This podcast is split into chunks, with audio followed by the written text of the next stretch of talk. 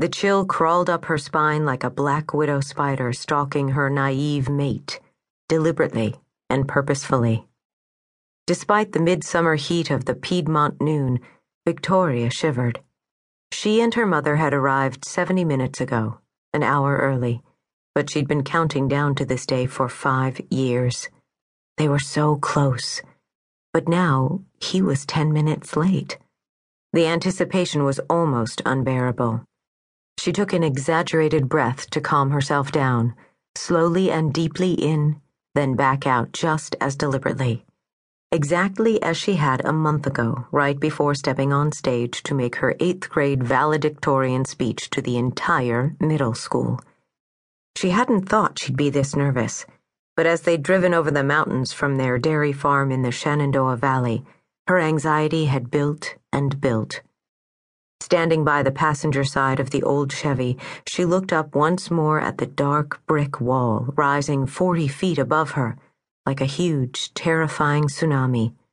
The surveillance tower soared another 60 feet into the clear blue sky. Shading her eyes from the sun, she could just make out a pair of silhouettes on the closest tower's observation deck. They wore Stetsons and aimed long barreled guns down at the other side of the massive barrier. They looked like the devil's angels up there, and she hated them without even knowing them. There he is! her mother shouted excitedly from the driver's side of the Chevy, already sobbing.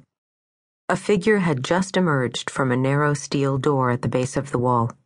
Go, Victoria, go! I'm staying here, I'm not ready yet. Victoria kicked off her flip flops and covered the distance across the parking lot to her father in seconds, long blonde hair streaming out behind her. As she crossed from sunlight into shadow, she caught her breath. He was gaunt, stooped at the shoulders, and his dark hair had turned mostly gray. He'd always seemed younger than her friend's father's, but standing outside the Archer prison wall, he seemed shockingly older. Five years had aged him twenty. Hello, Victoria, he whispered as she flew into his arms. I can't get over how pretty you are. You're a beautiful young woman. Thanks, Dad. His shirt smelled awful like wet dirt. I missed you so much. I was worried you wouldn't come. She wanted to reach out and take his hand she would have slipped her fingers into his without thinking when she was nine, before he'd gone away. At fourteen, that time had passed, whether he was innocent or not. Are you okay? she asked as they headed for the Chevy. It was two hours back to the small town of Luray and their hundred acre farm. She wanted to get home. They had his favorite meal waiting fried chicken, mashed potatoes and gravy, biscuits, and corn. Yes. Are you sure? What's on your mind, Victoria? You're walking so slowly. Her father had always been a man on a mission, even with nowhere in particular to be. It's like you're shuffling. You haven't lost your directness, I'm glad to see. I didn't mean it in a bad way, Dad. Maybe I have lost a step or two, he admitted. Could be you're a few steps faster as well.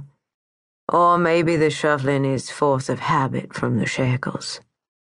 I'm sorry, I shouldn't have. Or maybe I'm just taking time to reacquaint myself with everything I've been missing for five years.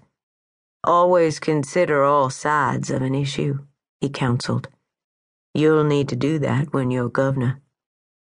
He was her biggest fan and he'd been telling her she'd be governor ever since she could remember. I'm serious, he replied to her silence. Virginia Governor Victoria Lewis. It's got a ring to it, doesn't it? She hesitated. I. I guess. Superstition drove her caution.